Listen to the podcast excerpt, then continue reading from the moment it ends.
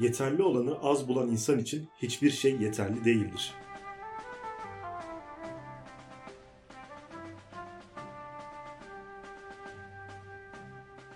Merhaba, Filozofun Yoluna hoş geldiniz. Ben İlker. Ben Bilal.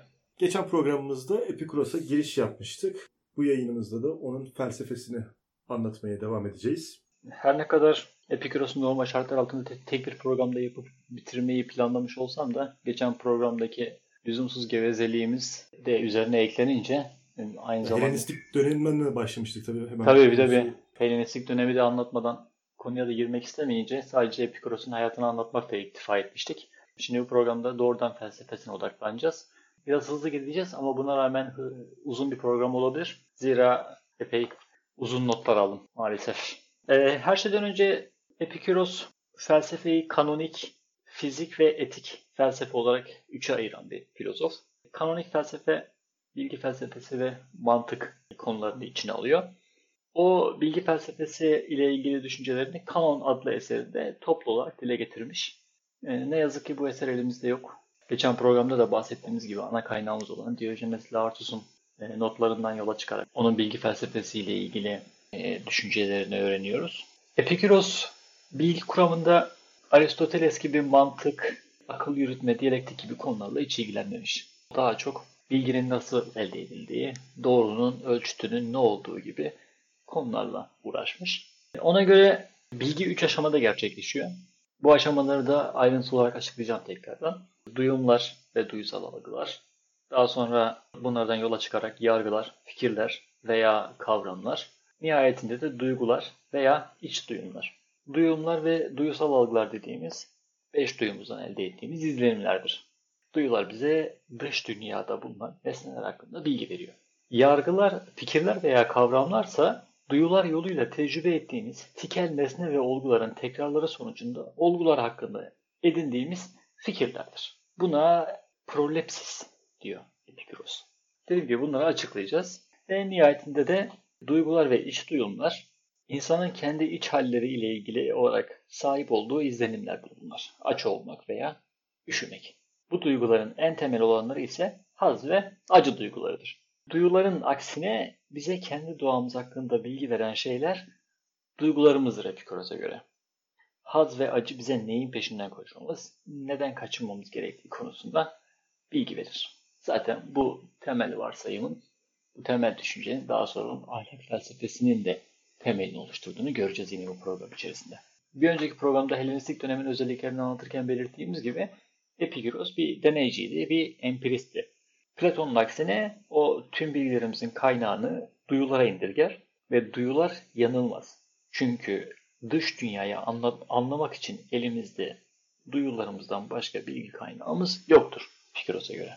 Kendisinin şöyle bir deyişi var. Eğer bütün duyumlarına karşı çıkarsan elinde kendisine dayanarak bu yanlış olduğunu ileri sürdüğün duyumlarının yanlış olduğuna hükmedebileceğin hiçbir şeyin kalmaz. Bu konuları biz de konuşuyoruz.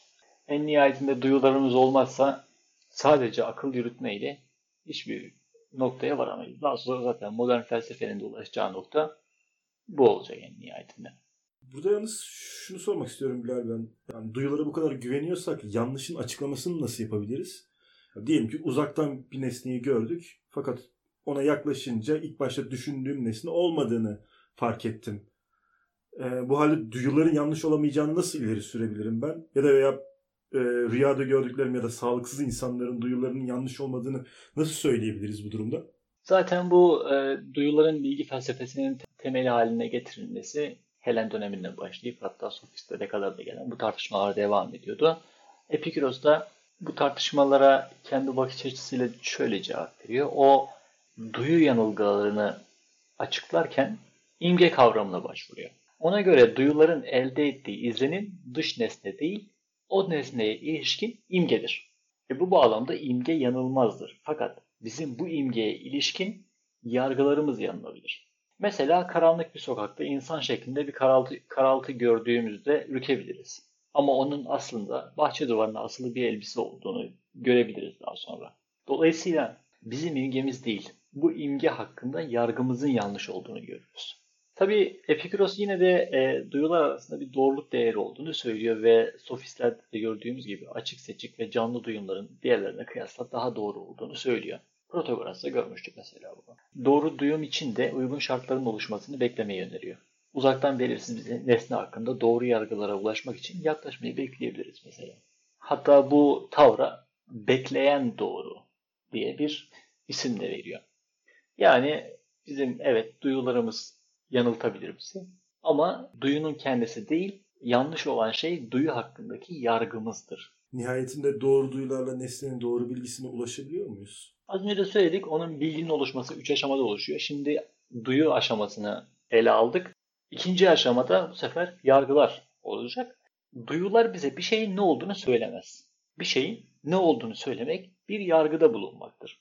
Böylelikle fikir ya da yargı veya kavram aşamasına geçmiş oluyoruz yargıda bulunduktan sonra.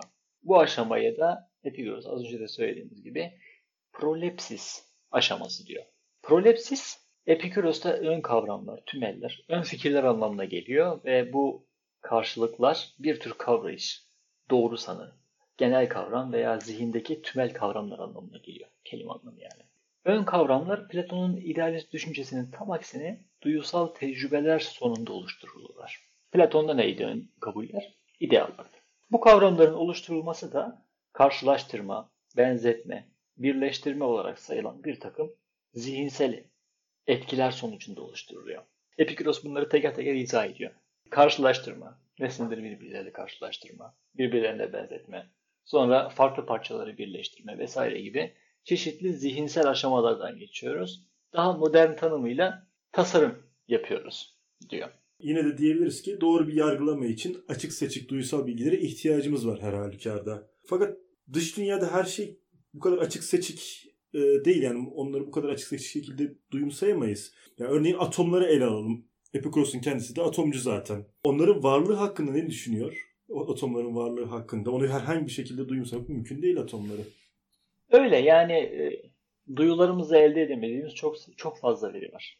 Mesela dünyanın yuvarlak olması, değil mi? Bunu duyularımızla bu konuya bu konuda bilgi sahibi olmamız imkansız denebilecek bir şekilde uzaya çıkmadığımız sürece onu da ta 21. yüzyılda başarabildik. 20. yüzyılda başarabildik zaten.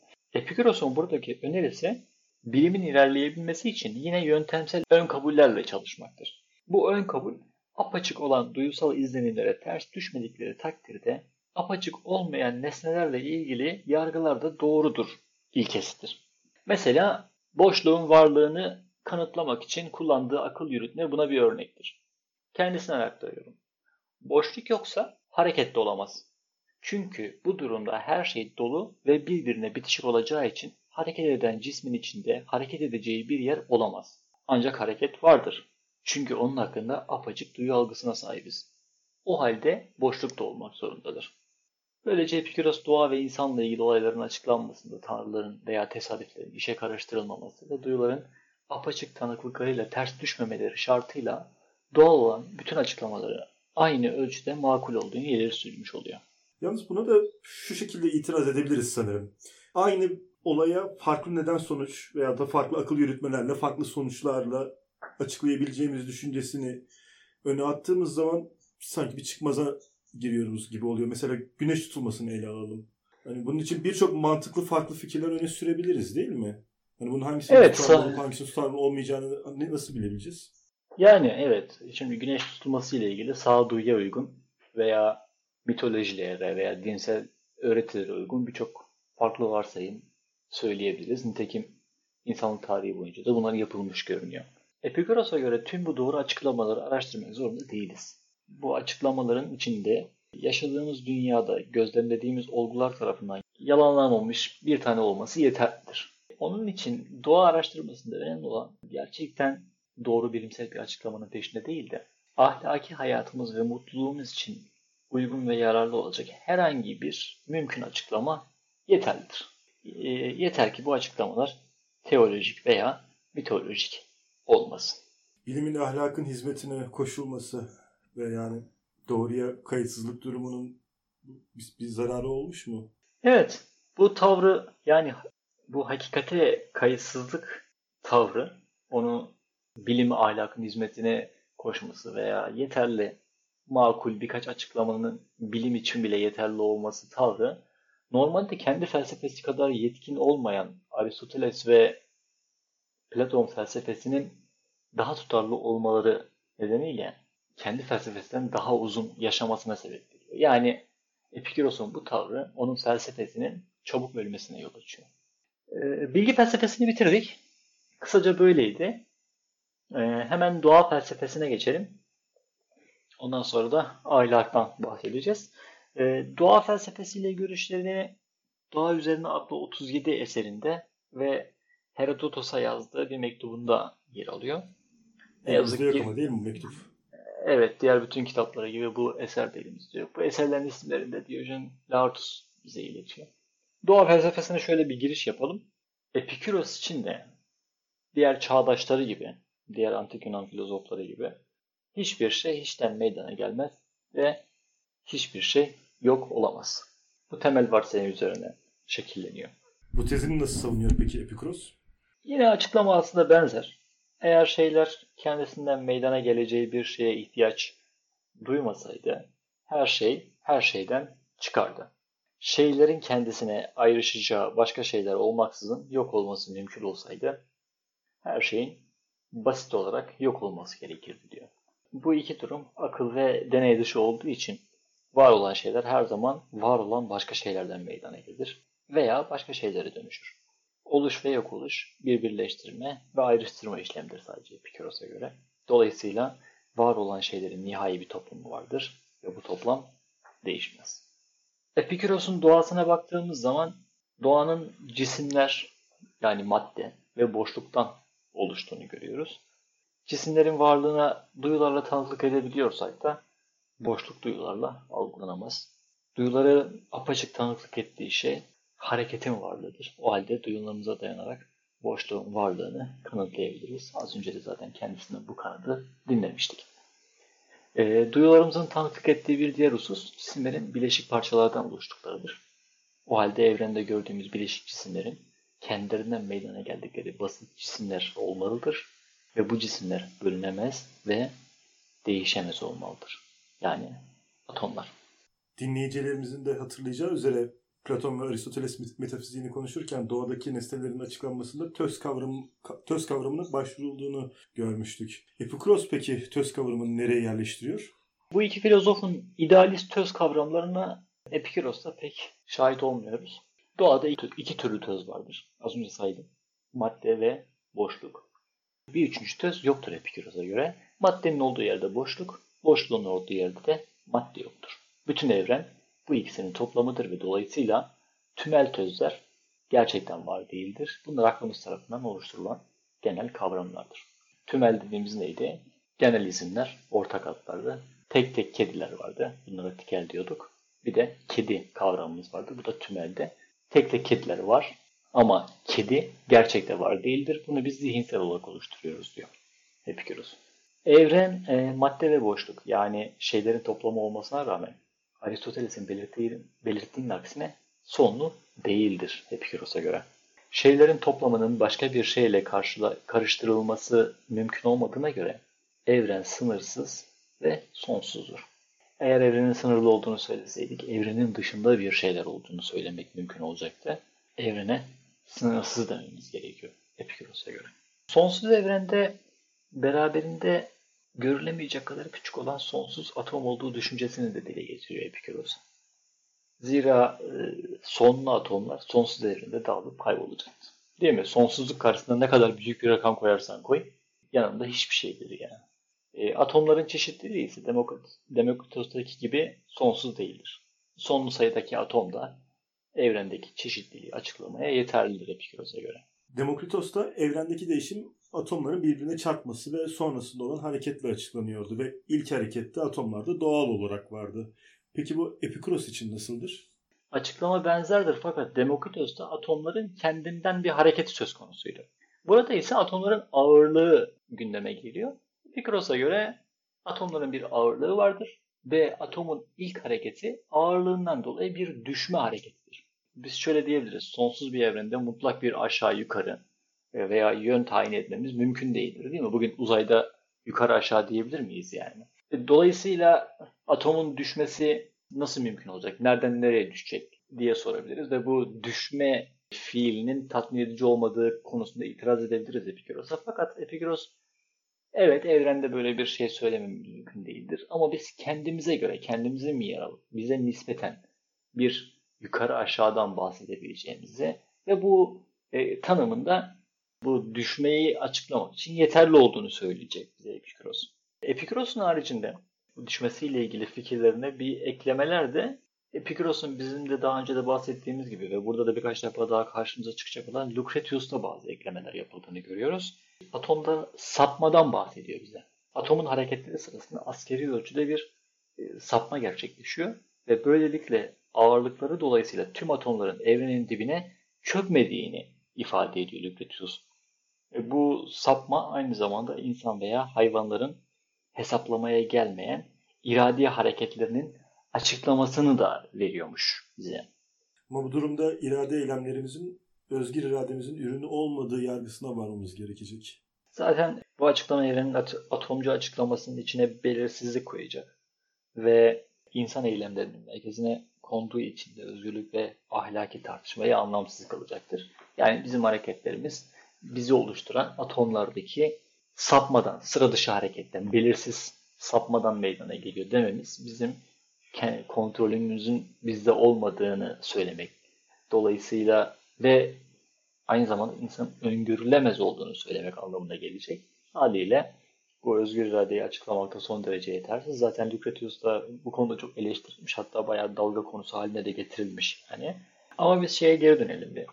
Bu özgür irade konusuna bir daha geleceğiz çünkü şeyde e, ahlak felsefesinde. Atomların ve evrenin sonsuzluğu fikrine bir geri dönelim ve burada bu fikri kabul ettiğimizde nelerle karşılaşacağımızı göz önüne alalım. Eğer biz sonsuz bir evren, sonsuz bir atom düşüncesini ele alırsak acaba başka dünyalar, daha doğrusu sonsuz sayıda dünyaların oluşması fikrine de olur veriyor olabiliyor muyuz? Değil mi? Epikuros ne diyor? Demek ki başka yörelerde de bizimki gibi başka hayvan türleri, başka insan soyları vardır. Hep o bahsettiğimiz sağduyuya uygun akıl yürütmelerin devamı. Yani sen bir şeyi kabul ediyorsan zaten senin sorduğun sorular da ona yönelik sorular değil mi İlker? Belirli bir iddiayı kabul ediyorsan bu iddiaya göre şunu da kabul etmen gerekiyor. Mantıksal çıkarsamalar yoluyla bilimi genişletiyoruz. Belli ön kabuller gerektiriyor haliyle evet. Tabii. Görülemeyecek kadar küçük olan atomlar gerçekte bölünemezler. Ama akılsal bakımdan bölünebilirler. Bunu Demokritos da daha önce söylemişti. Fakat bu açıklama şeyi anlamına gelmemesi lazım. Yani bölünebilen atomda sınırsız parçacıklar şeklinde e, akılsal olarak bölünebileceği anlamına gelmemelidir. Sadece bir miktar gibi düşünelim onu. Demokritos'un atomculuğunda var olan şeyler yalnızca atomlarda ve tat, ısı, renk gibi nitelikler ikinci dereceden niteliklerdir ve bunlar yalnızca duyumlara gelen bilgilerin bizde bıraktığı izlenimlerde. Bunlar nesnel değildi ve özneldi. Bu konudan biz Demokritos'ta da bolca bahsetmiştik. Bunların ta modern tartışmalarda John Locke'da da karşımıza çıktığını görmüştük. Bu konuya şöyle bir itiraz var. Temel bir itiraz var. Eğer biz bilginin öznel olduğunu söylemek durumundaysak bir şüpheci nesnenin bilgisine ulaşmanın mümkün olamayacağını bize söyleyecek. Böyle bir itirazda bulunacak. E, Epikuros da şöyle cevaplamayı uygun buluyor. İkinci nitelikler atomların özellikleri değildir. Yalnız bu özellikler atomların bileşimi sonucu ortaya çıkan nesnenin özellikleridir diyor. Nihayetinde bu nitelikler öznel değil, nesneldir diyor. Bunu biraz açayım istersen İlker ben. Biz şimdi mesela kırmızı bir elma görüyoruz. Normalde atomlarda kırmızılık veya el, elmadaki ekşi tat veya tatlı tat atomun özelliği değildir diyordu Demokritos.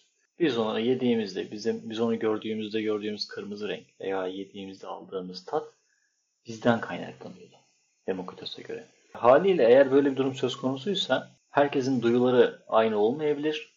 Herkes farklı şeyleri görebilir. Dolayısıyla biz burada nesnel bir bilgiden bahsedemeyiz. Herkes aynı elmaya kırmızı elma veya herkes aynı elmaya tatlı bir elma diyemez. Epikuros da bunu açıklayabilmek için evet atomların her biri tek tek kırmızı değildir. Fakat bu atomlar bir araya gelip az önce de söylemiştik ya cisimler bileşim yoluyla meydana geliyordu. Bileşip elma olduğu zaman bu kırmızılık o elmadaki kırmızılıktır diyor.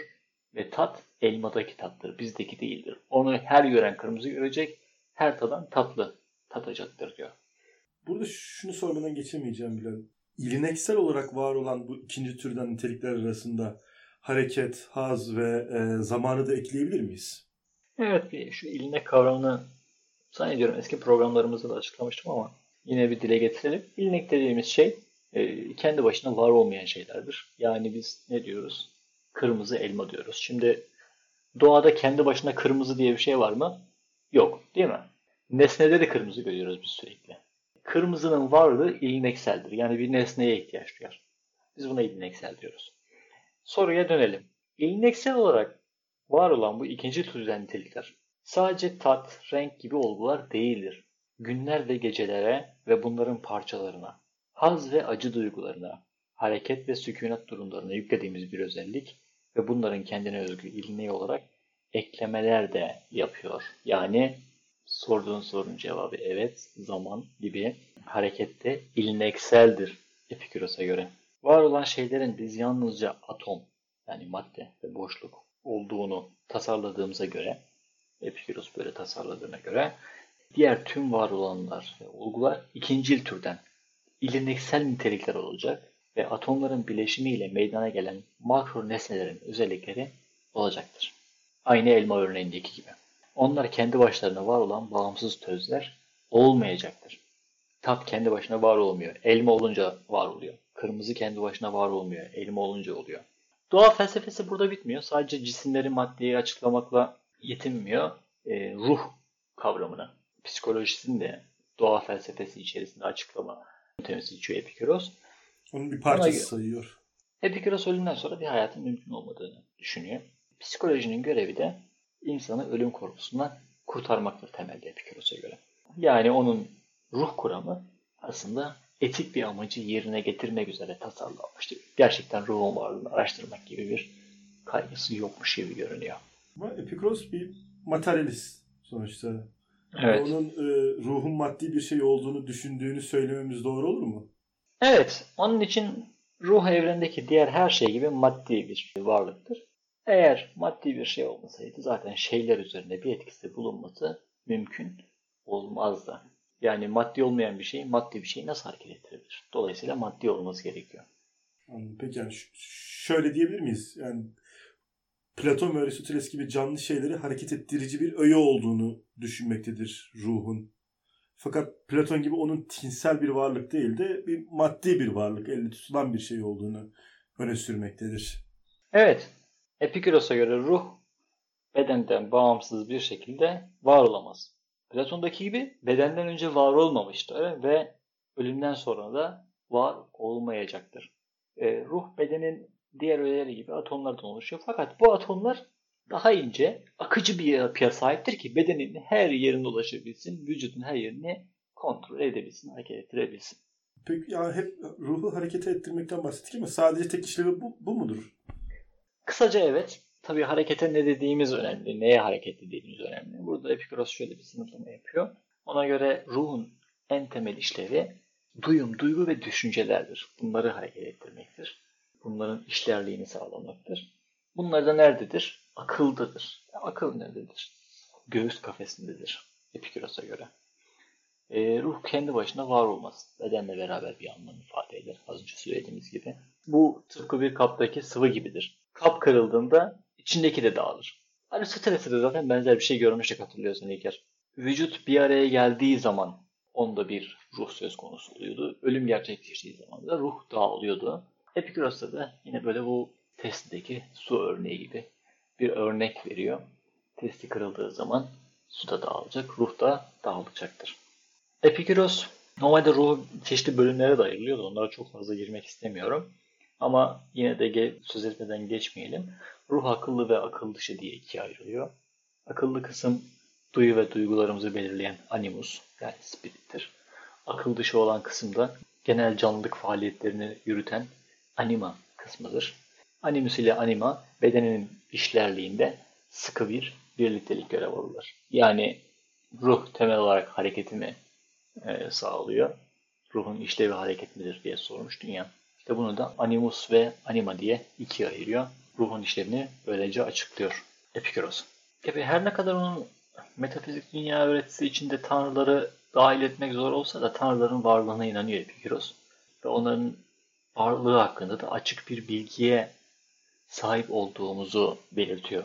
Meno Ikeus'a yazdığı bir mektupta. O tanrı hakkında fikirlerini daha önce bahsetmiştik bir prolepsis aşamasında. Doğaya bakarak akıl yürütmeyle elde etmiştir. Dolayısıyla bazı ön kabullerden sonra birbirleriyle uyumlu birçok şey ileri sürecektir Tanrı düşüncesiyle ilgili. Tanrı varlığı hakkındaki temel tanıtlaması tüm toplumlarda Tanrı fikrinin var olmasıdır. Her toplumda doğuştan bir Tanrı fikri var. Dolayısıyla bu bir rastlantı olamaz. O zaman Tanrı vardır anlayışı yani. Bunun Orta Çağ'da da yine önemli teologlarında Tanrı kanıtlamaları içerisinde sıraladıklarını görebiliyoruz bunu. Tanrılar nasıldır? Onlar ölümsüzdür ve mutludurlar. En mükemmel doğaya sahiptirler ve en güzel biçime de sahiptirler. Peki en güzel biçim nedir? İnsandır. Dolayısıyla tanrılar da insan biçimidir. Peki bu en güzel biçimdeki tanrılar yani insan biçimindeki tanrılar atomcu öğreti gereğince atomlardan oluşmalıdır değil mi? Atomlardan oluşan cisimler oluş ve yok oluşa tabiyken tanrıların ölümsüz olması nasıl açıklanır? Bu sorunu aşmak için Epikuros şöyle bir yöntem deniyor. Onlara yarı çizimsel varlıklar diyor.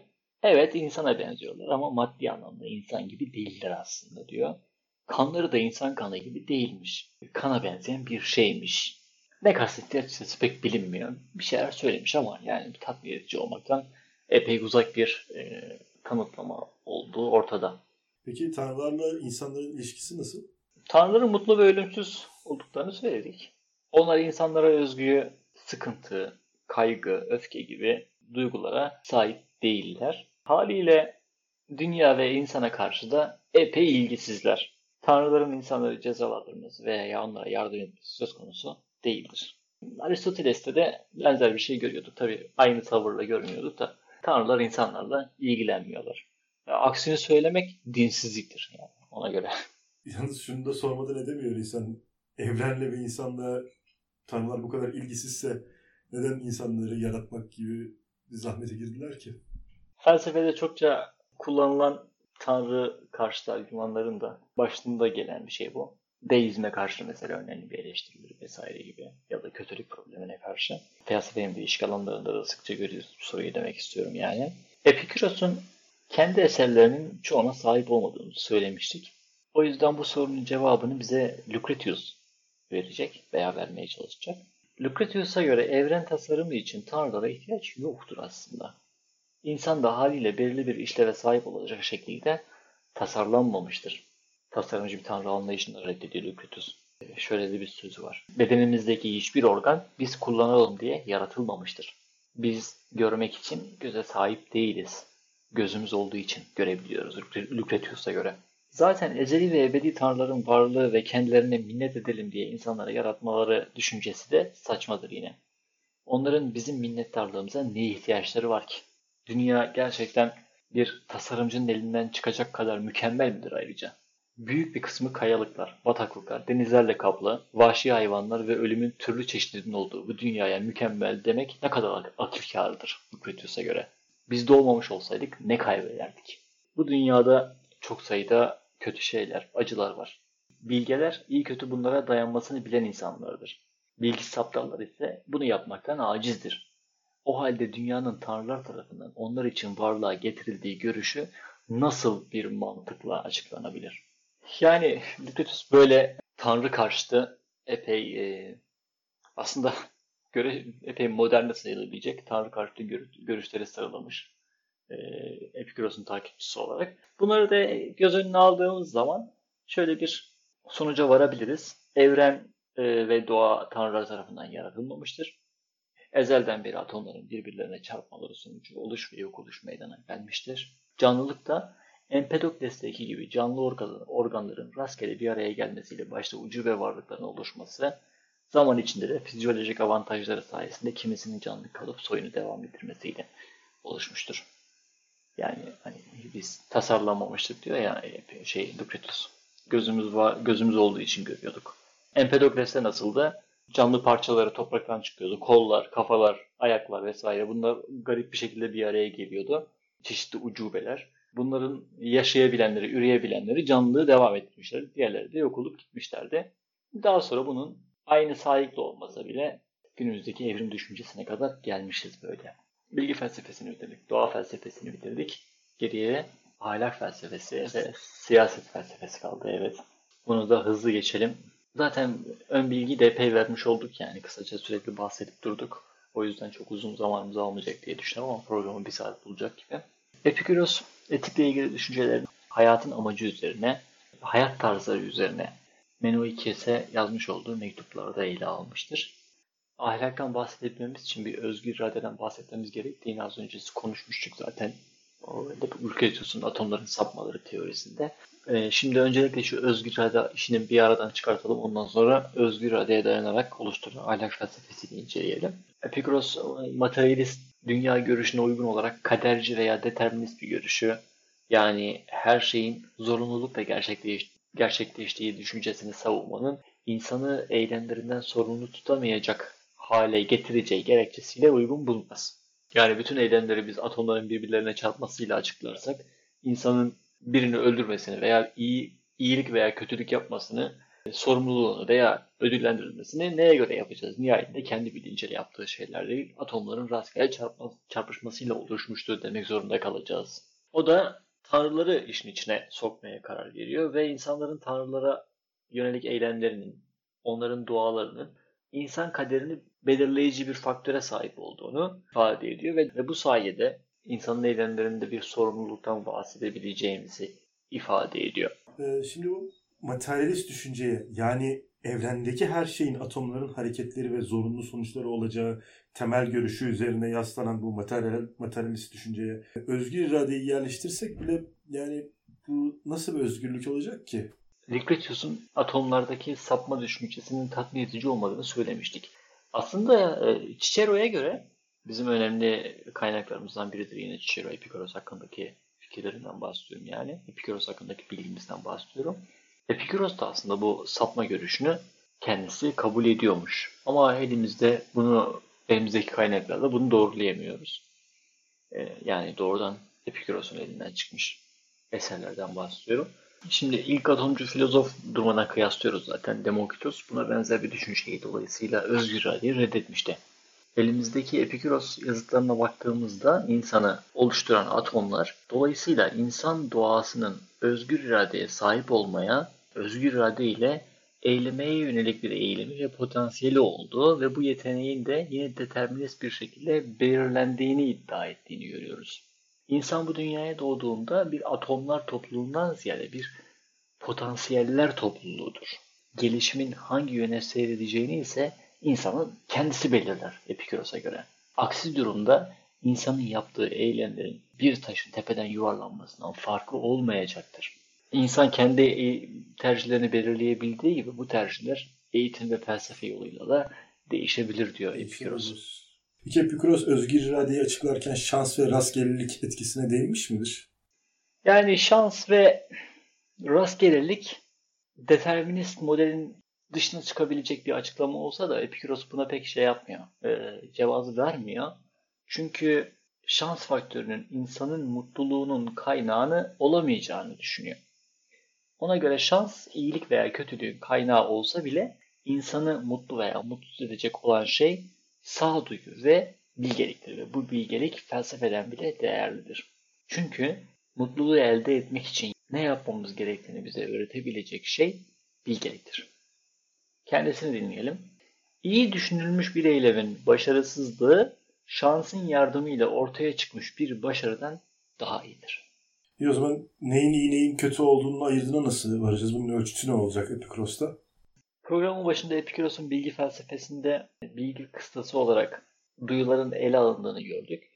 Duygulardan da bahsettik ve iyi ve kötünün kıstasının da duygulara, haz ve acıya dayandığını söyledik. İnsan doğal olarak acıdan kaçar ve hazın peşinden koşar. O halde insan için en yüksek iyi hazdır diyebiliriz mesela. Peki bu haz fiziksel haz mıdır? Hayır. Epikuros'un hazcılığı ahlaki bir hazcılıktır. Ona göre insanların haz peşinde koşmaları doğru bir ahlaki eylemdir. Dikkate almamız gereken konu insanın fiziksel açıdan kaçıp yine fiziksel hazla yönelmesinin sadece duyu ve duygularla değil, bu durumun akıl tarafından da kavranması. Acı ve hazza karşı zihnimizde bazı ön fikirler bulunmaktadır. Biz daha önce hazcılığı küçük Sokratesçi okullar bölümünde Kirene okulunda görmüştük. Epikuros'un hazcılığı bu tür hazcılıktan farklı ve daha inceliklidir aslında. Epikuros hazcılığı Kirene okulundan iki noktada ayrılır. Yunan felsefesinde haz Platon'dan beri hareketli, dinamik ve hareketsiz, statik haz olarak ikiye ayrılıyor. Biz bir eylemde bulunurken yemek yemek veya sevişmek elde ettiğimiz haz dinamiktir. Fakat bir şey yapmadan elde ettiğimiz hazla da statik haz diyoruz. Yani acı yokluğu. Platon statik hazı haz olarak görmez. Tanrı'nın kendi kendini düşünmesinden aldığı hazın statik bir haz olduğunu söyleyen Aristoteles ise bunun haz olduğunu ileri sürer. Epiküros'un Kirenelilerden ilk farkı onlar statik hazla hazdan saymazken Epikuros e, Aristoteles gibi bunun haz olduğunu söylüyor. Epikuros'a göre haz bir acının ortadan kaldırılması sırasında alınmaya başlar. Açken yemek yemeye başlanması böyle bir hazdır. Ve bu hareketli hazdır. Asıl haz ise bu acının tamamen ortadan kaldırıldığında hiçbir şeye ihtiyaç duyulmadığında. Yani biz yemeğimizi yiyip bitirdiğimiz tamamen doyduğumuzda aldığımız haz asıl hazdır. Ki bu haz hem tamdır hem de daha uzun sürelidir. Yemek yemeye başlarken aldığımız dinamik haz yemek yeme sürecinin sonuna kadar sürüyor ama biz yemeği bitirip tamamen doyduktan sonra elde ettiğimiz statik hazsa bir daha acıkacağımız zamana kadar sürecek. Dolayısıyla bu haz daha uzun sürelidir. Evet, şimdi Epikuros hep haz ve acıyı yan yana getirerek kıyaslıyor ama ne haz ne de acı olan durumlarda yani nötr durumlar hakkında, tarafsız durumlar hakkında ne düşünüyor? Ya Epikuros'a göre nötr durumlar söz konusu değildir. Yok mu öyle bir şey? Yok öyle bir şey. Yani böyle bir durum. Yani acının yokluğu Epikuros'a göre hazın en büyüğüdür. Acının tam yokluğu hazın en üstündedir. Dinamik statik haz ayrımı ruhsal, zihinsel hazlar için de geçerli mi? Evet, onlar için de geçerlidir. Şöyle bir dinleyelim kendisinden. O halde hazın amaç olduğunu söylerken bazı kimselerin bilgisizlik sonucu ön yargıyla veya bilinçli olarak bizim görüşümüzü çarpıttıkları gibi sefih insanların hazlarını veya duyusal hazları kastediyoruz. Biz hazla bedende acının, ruhta ise kaygının yokluğunu kastediyoruz. Statik ruhsal hazın karşılığını ölüm, ölümden sonraki hayatta cezalandırılma gibi korkulardan, endişelerden kurtulmuş olmanın meydana getirdiği ruhsal huzur, dinginlik ve kaygılardan azadelik oluşturur Epikuros'a göre. İkinci olarak Kireneliler yani diğer Kirenelilerden ikinci farkı Kireneliler bedensel acıların ruhsal acılardan daha kötü olduğunu ileri sürer. Fakat Epikuros ruhsal veya zihinsel acıların bedensel acılardan daha kötü olduğunu ileri sürer. Bu bağlamda ruhsal acıların en büyüğü ölüm korkusudur Epikuros'a göre. Niye bu kadar kötü ölüm korkusu? Çünkü Epikuros'a göre ölüm korkusu hayatımızı iki şekilde zehirler. Ölümden sonra bizi beklediğini düşündüğümüz cezalar bunun bir tane kaynağını oluşturmaktadır. Epikuros en büyük kötü olan ölüm bizim için hiçbir şeydir. Çünkü biz varken ölüm yoktur. Ölüm gelince de biz yokuz der. Bu konu hakkında Lucretius'un da açıklayıcı ifadeleri vardır. Lucretius'a göre öldükten sonra dini inanışlar ve ölülerin vücutlarının başına gelen çürüme, hayvanlar tarafından parçalanma gibi senaryolardan dolayı öldükten sonra insan bu acıklı kaderi üzerine gözyaşı dökeceği ikinci bir hayata sahip olmayacağını unutarak üzülür diyor. Ölümle birlikte kaybettiğimizi düşündüğümüz şey elimizden kaydığını düşündüğümüz bu dünyaya ilişkin tatlı duyularımız ve hazlarımız vardır diyor Yani Ilikletius. Dolayısıyla ölümden korkmamamız gerektiğini çünkü biz varken ölüm yok, ölüm varken biz yokuz. Ölümden sonra da hayat yok zaten. Boşuna telaşlanmayın, rahat rahat yaşayın diyor. Dinleyicilerimiz yine önceki bölümlerden hatırlayacaktır. Aristoteles'te hazı bir mutluluk aracı ve onun bir unsuru olarak görmüştük. Pikoros ise sadece hazdan mı bahseder yoksa Aristoteles gibi ona araçsallaştırır mı? Hayır, Aristoteles'in epey farklı bir tavırdadır o. Epikuros hazzı mutluluğa özdeş kılar. Haz mutluluğun kendisidir. Ee, Aristoteles sırf hazla dolu bir hayatın zorunlu olarak mutlu olamayacağını belirtiyordu. Epikuros ise hazın en yüksek iyi olduğunu, dolayısıyla mutluluğun da kendisi olduğunu savunuyor. Erdem hakkında ne düşünüyor peki? Erdemler de kendinde iyi şeyler olarak değil de hazın araçları veya hazın bizatihi kendisi olarak ele alınıyor Epikuros'ta. Kendisinden dinleyelim. Biraz daha anlaşılır olacak, açıklayıcı olacaktır. Bilgelik bize akıllı, onurlu ve doğru bir hayat sürmedikçe haz verici bir hayat süremeyeceğimiz, öte yandan haz verici bir hayat sürmedikçe de akıllı, onurlu ve doğru bir hayata sahip olamayacağımızı öğretir.